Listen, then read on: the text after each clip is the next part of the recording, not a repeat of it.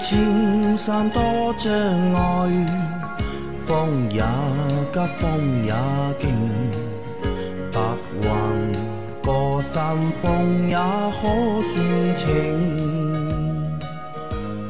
莫说水中多变幻，水养车修车乐趣多，开车用车没烦恼。大家好，欢迎收听老秦汽修杂谈，是老秦。大家好，我是老秦的小工杨磊。那今天的节目接着昨天继续。第一个问题，三位老师好，一直听节目啊。最近家里一辆奥迪 A6L 30 FSI，车头撞了地面堆放的施工材料，把冷凝器后面的空调泵的边缘都撞出了缺口，如图。请问这种情况，空调泵的缺口会影响皮带吗？是更换整个空调泵，还是可以继续用？老秦有看到那个图片吗？我看到了，嗯，这个地方的缺口呢，如果跟这个皮带没有发生摩擦，不割皮带的话呢，问题不大。问题不大。啊，问题不大。但是我跟你说啊，这个所有的转动的东西，它都有动平衡的。嗯，对，缺一块的话你这里缺了一块，它动平衡肯定会破坏掉，可能会造成什么啊？空调棒头的那个轴承提前损坏。那该怎么办呢？是更换呢，还是维修呢？这个盘呢，不知道买得到不，对吧？以前以前的那个空调棒头有单独卖的，嗯，因为它里面有一个电磁铁，就是电磁离合器工作就是靠这个电磁铁。现在呢，很多车呢，是特别是像奥迪这种车啊，它前面没有吸铁了，已经，它就是直接皮带驱动它，嗯，它靠后面的那个电磁阀来这个控制空调棒的一个排量，啊，这都是变频棒。嗯，那么你可以找找看这个棒头有没有卖，如果有卖的话，可以换掉的。有卖就换掉估，计现在买不到，估计买不到。估计买不到，像这种棒头估计买不到。那种带电磁铁的这个棒头倒是买得到。那如果买不到的话，就不要管了，就开吧，开就到什么都开吧，开了掉，坏了换换换调棒轴承啊，坏了 开坏了就换空调棒。好的啊，再下一条，秦师傅你好，大众 EA 幺幺幺发动机十万公里了，通过什么方法能知道正时链条正时链条松了需要更换？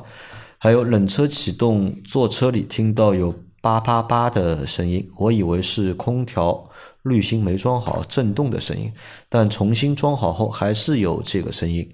热车后声音基本上听不到了，是什么原因啊？偶尔怠速时有轻微的震动，是要洗节气门吗？三个问题啊。怎么知道正时链条松动了没有？需不需要更换？正时链条松了以后呢，首先它是肯定是拉长了才会松嘛，对吧？因为它是自动胀紧的，它如果拉长到一定的程度，自动张紧器已经张紧到最外面这个位置了，那么无法再给它张紧了以后呢，它就会有异响，嗯，对吧？链条会有链条的一个异响，很明显的，你站在发动机旁边去听，这个明显的就是链条死轨盖这里这一部分啊，这个声音来源就从这里来。如果要仔细判判判断的话，你可以用听诊器来确认一下异响发出的部位。如果就是在石灰盖里面，可以判定为这个链条拉长拉长会有异响啊。啊，会有异响。第二呢，拉长了以后呢，那么你配气相位肯定会发生变化的，嗯，对吧？配气相位就不准了，那凸轮轴传感器也会报故障。会报故障。啊，爆出这个什么那个凸轮轴位置不可信啊，或者是这个角度有偏差，这些故障码都会有爆出来的，啊，如果没有这些现象呢，你就不要去担心这个链条拉长嗯，啊。好的啊。第二个问题是冷车启动，坐车里听到有啪啪啪的声音啊。他想问这个声音是从哪里来的？啊这个就不好说了热身后是听不到这个声音，啊。你首先要告诉我声音发出的来源部位在哪里在？哪个部位，对吧？只是冷车的时候啪啪啪，这个冷冷车你启动发动机在运转的地地方多了，嗯对吧？有很多东西都是冷的时候它有异响，嗯因为冷的时候它间歇比较大，热了以后呢它膨胀，间歇变小了，异响就没了，对吧？都有可能，都有可能。对，都有可能。这个没看到车真的很难判断，除非你能很精确的描描述出来它异响的部位，嗯，是吧？好，然后还有就是偶尔怠速的时候啊，会有轻微的震动啊，是不是需要清洗节气门了？呃，如果你长时间没清洗过节气门的话，你清洗一下节气门，那么怠速会变得更稳。嗯啊，因为你怠速的时候有震动嘛，可能是轻微失火引起的。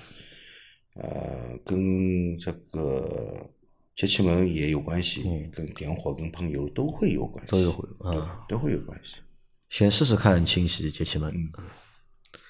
好，再下一条，三位好，请教个胎温的问题啊，请问夏天胎温一般能达到多少？南京高速轮胎温大概能达到多少？晚上说能到一百多度，那么高的高温，橡胶不会融化吗？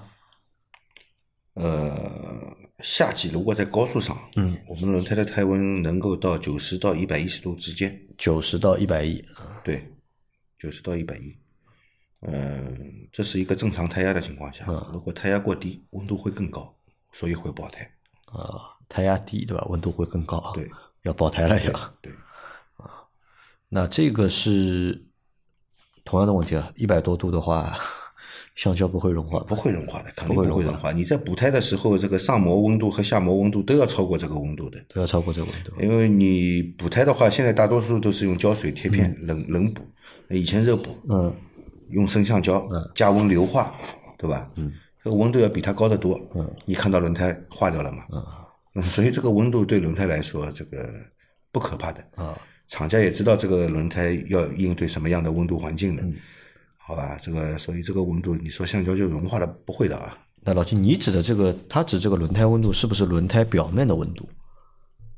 因为我我那个车不是有那个行车啊，那个那个胎压检测嘛，它里面显示胎压和那个温度的嘛。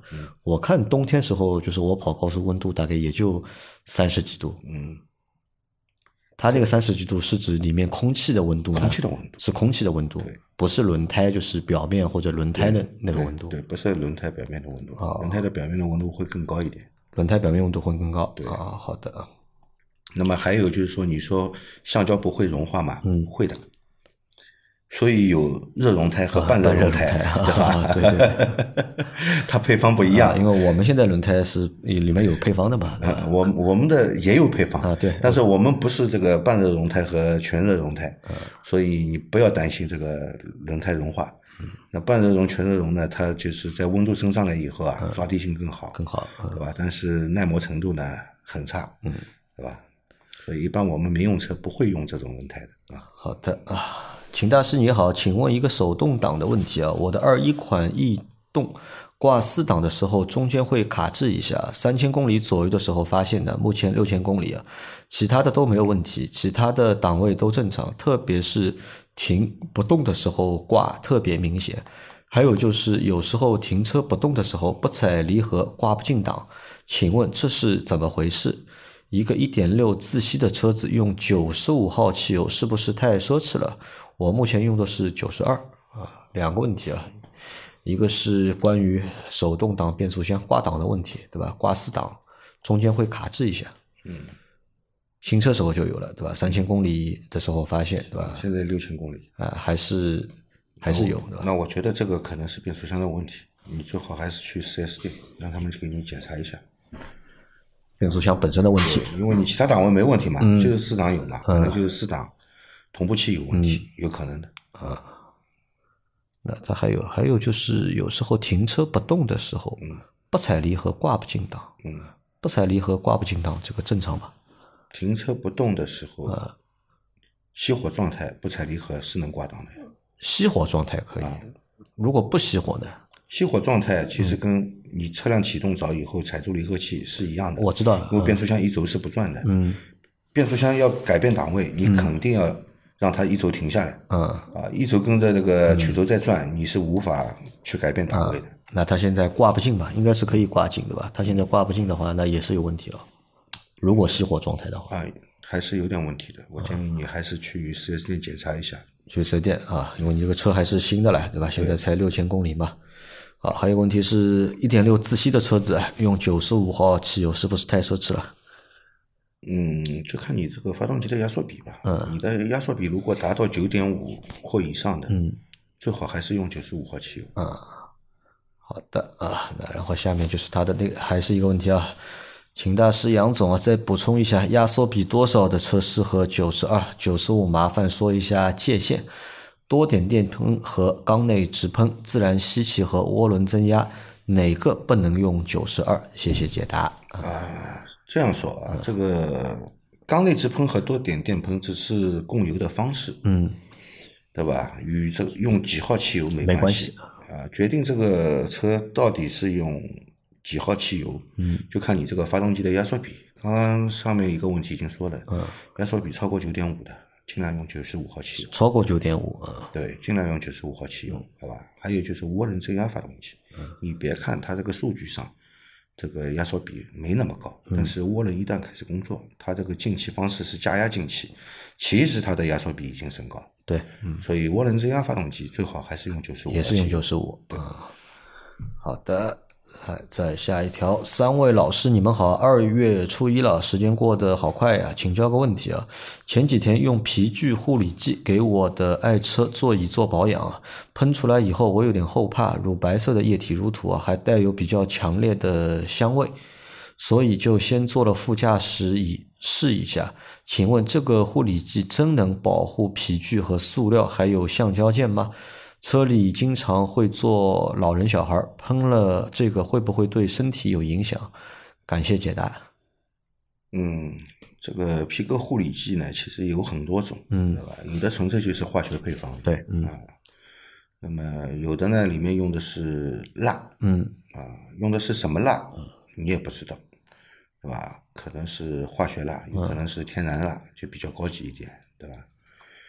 那么，如果有很浓的香味呢，说明它这个原料不太好，原料不太好，它有刺激性的味道，那么它需要用这个比较浓的这个香味啊，嗯，加了香精嘛，来遮盖这种刺激性的味道。如果是这样的话呢，这个东西你用在车里面，因为车内空间比较小，你大面积的使用以后呢，再挥发在空气里面，这些东西啊，可能是会对身体造成伤害的。嗯。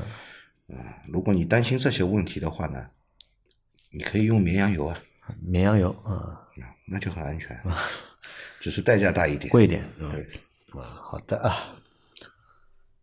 来，再下一条，三位大神好，我车子是二零一八款天籁二点零升，变速箱换油已经换好了，但是有两个问题请教一下。第一，变速箱油底壳密封圈是金属的，这种拆完安装回去需要打胶吗？我看他们没有啊，就直接安装回去，后期是否会漏油？第二，他们加完油之后，我看也没有通过放油来观察液位，不知道是否会加多还是加少。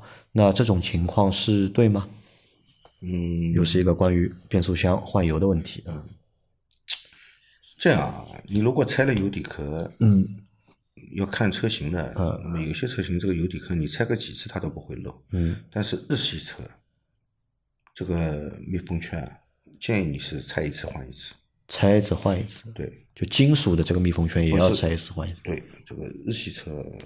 这个密封件基本上都是一次性的，你拆了以后，你直接装回去的话，有蛮大的概率是会造成漏油的。啊，好，哪怕是金属件的，也要也要最好换。对啊，打胶可以吗？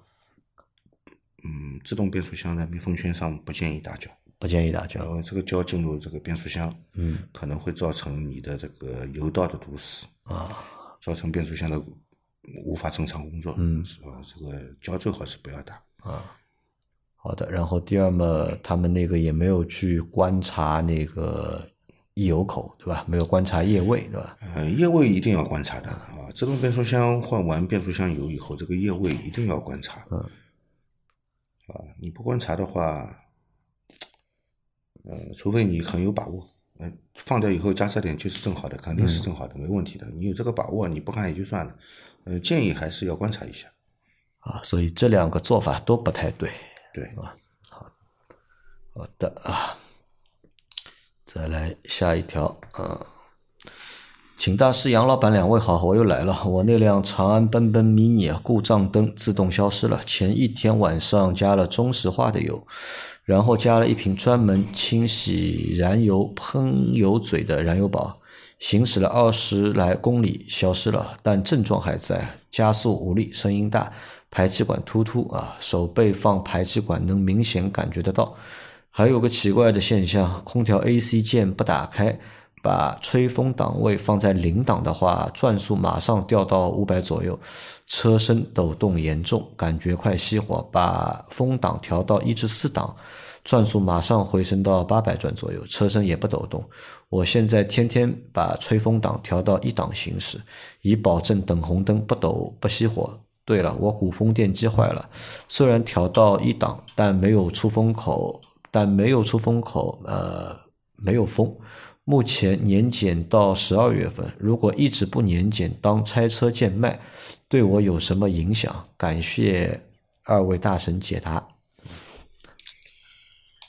呃，这个描述呢有点看不懂啊啊！什么叫打开空调，啊然后？啊，它开空调放在一档，对吧？它转速就是正常的。如果把那个空调关掉，开空调 AC 键不打开啊，那就是开风了，没有开风啊，只是开风啊，对吧？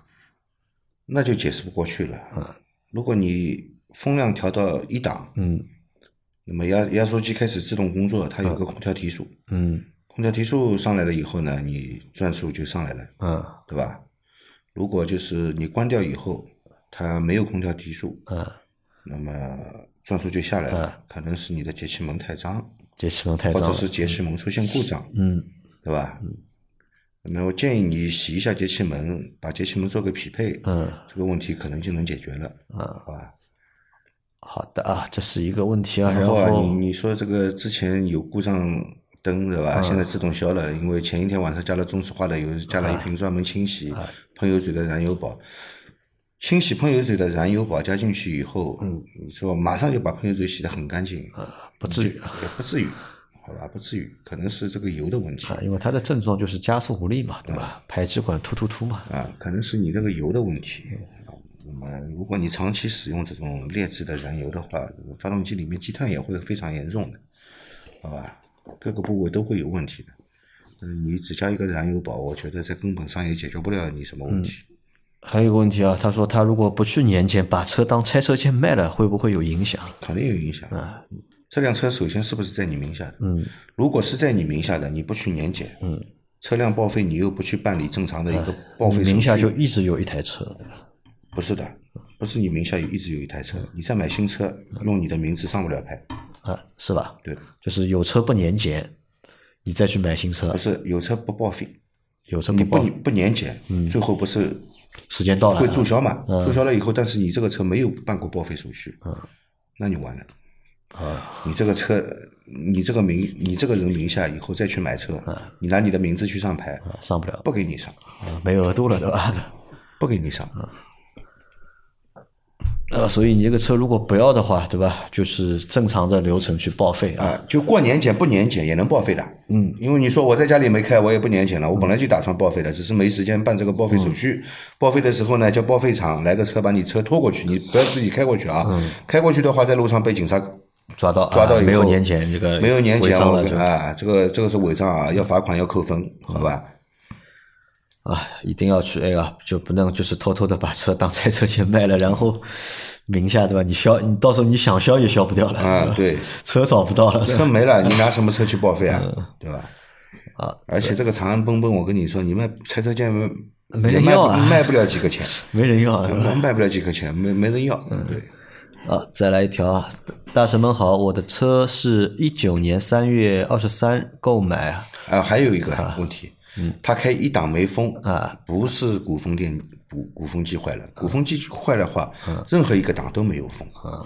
你这个只是一档没风，或者是其他档位都没风，最高速的那个档有风，只要有其中一个档有风的，你的风鼓风电机就没坏。啊。那这个是什么问题呢？啊，那是。那是风扇电阻坏了，风扇电阻坏了，鼓风机的那个电阻，控制它那个转速啊，控制档位的，控制档位的那个电阻坏了，电阻它一档一档的，其中一个档坏了，它这一档就没风。啊，理解了啊，好，再来啊，大神们好，我的车是一九年三月二十三购买的荣放二点零风尚，也近十万公里了，马上要过保，请问在过保前要让四 S 店检查一下吗？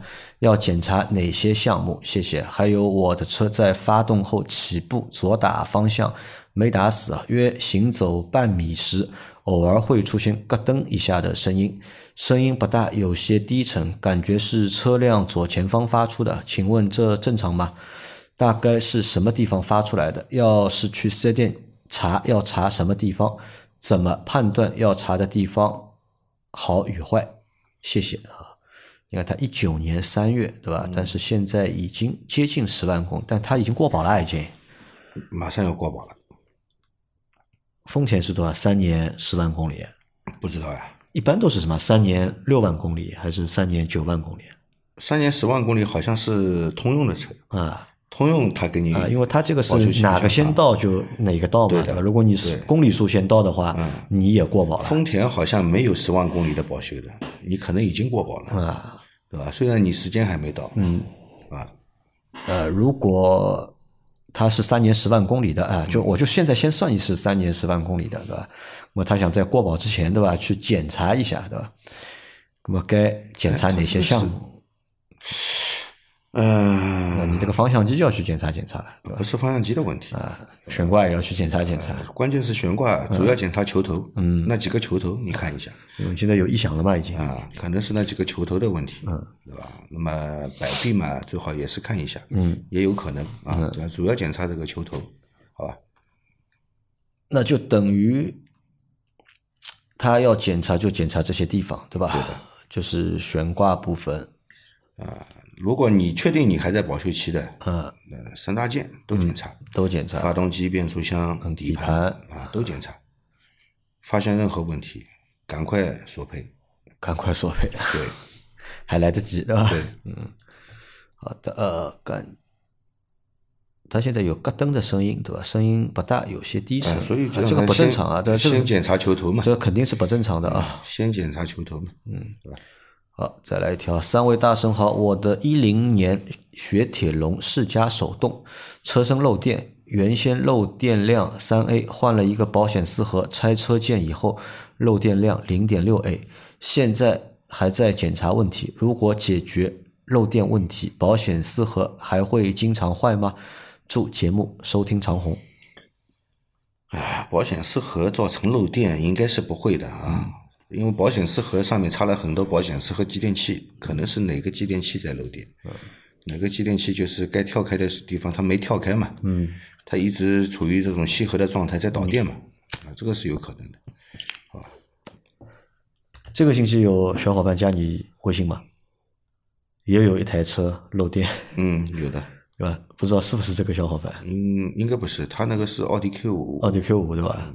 他说他那个车两天就没电了，啊 漏电对吧？外面修了好多次搞不定对吧？两天就漏电了。问我你能不能修？我说我不知道，你要不自己加老秦的微信问一下。很远的，他问我的那天我正好有空，我说要不你来吧，我给你查一下。他说快不快？当天能不能搞定？我说漏电这个东西讲搞不定的，要慢慢查的这个。呃，漏电如果你发现问题快的，也许很快就搞定，对吧？有的问题找不出来的，你就慢慢找呗，嗯，找找个一天、两天、三天都有可能，对吧？后来没来了。嗯，他是因为很很远嘛，他在他在什么嘉定啊，还是什么地方？还是在什么？因为上个星期好像有好几个人问我要你的微信，对吧？还有问的就是什么他在他是沪 C 牌照，对吧？嗯，问怎么进来的？我说你进不进来？进不来的，沪 C 牌照怎么进啊，的？他说我正想拖个车 拖拖过来行不行？我觉得代价有点大。我说你要么先加老秦微信，你先问一问，对吧？你这个车什么情况，对吧？那么如果老秦口头能够帮你解决的，对吧？那么你就自己在外环外面去修掉，对吧？因为这个拖个拖车拖进来修这个车，我觉得代代价有点大。拖车呢，保险公司是免费拖的，嗯。但是你一年它总计的里程数是有规定的，嗯，次数呢好像你应该是够用的，嗯，但是总计的里程数如果超了以后呢，也烦的，嗯。对吧？因为你要从外环外面往里面拖的话，这个公、来回拖一下的公里数是蛮长的，嗯。好，那他这个如果这个问题里面，就如果解决漏电问题的话，这个保险丝盒就不会经常坏了，就。呃，它我我觉得它就不是保险丝盒引起的。引起的，嗯，对吧？只是你换了一个保险丝盒，你是个拆车的嘛，对吧？你换了个保险丝盒，它里面的所有的继电器啊，这些东西都等于是换过来了。嗯，那那些继电器没问题嘛？嗯它就不漏电嘛，对吧？但是零点六还是漏电的，嗯，一般在零点一以下才能认为正常零点一以下啊。有很多车都是零点零一、零点零二，休眠状态都是这样的用电量啊。这个零点六还还是在漏电的，你肯定要找，还有还有什么地方是它还在继续找嘛对嗯，你肯定要找的，好吧？好，再来一条，三位大神好，你们提到过，不是所有的全合成机油都可以一万公里一换。我去网店上找了一下，极少有标明更换周期的。如何识别一年一万公里一换的机油？能不能麻烦你们推荐几款可以一年一万公里一换的机油？还有啊，对应的机油滤清器有什么样的要求？如何换啊？又回到了两天前的那期节目里面，对吧？到底全合成机油能不能够一年一换，对吧？怎么来辨别？这个很难辨别，嗯，太多了，都说自己是全合成的，嗯对吧？现在全合成的机油的这个概念啊，已经变得很模糊了，不像以前那么清晰。一般全合成肯定能用一万公里的，嗯，对吧？现在已经变得很模糊了，对吧？很多都在偷梁换柱，嗯。所以说呢，你要我保证的话，我们商城里面的芬克超航系列的机油用一万公里没问题的，你用吧，好吧？其他的我们也保证不了，对，对吧？因为我们这个机油我们现在自己在用，哎，我们知道的，我们能够知道，好吧？那然后对那个机率啊有什么要求啊？一万公里的话，也还是普通机率啊。机滤呢倒是没什么大的要求，你只要不是杂牌小厂的，嗯一些大品牌的机率，嗯，肯定用一万公里没问题的，没问题，对的，好吧？就是特别便宜的那些小品、或者是小品牌的，听不从来听不到这种名字的，嗯这种东西不要用，嗯，啊，一些大品牌的几率没问题的，嗯，好的，那我们今天的这期节目啊，就先到这里啊。大家有任何关于养车、用车、修车的问题，可以留言在我们节目最新一期的下方，我们会在下周的节目里面一一给大家解答。我们明天再见，拜拜。拜拜。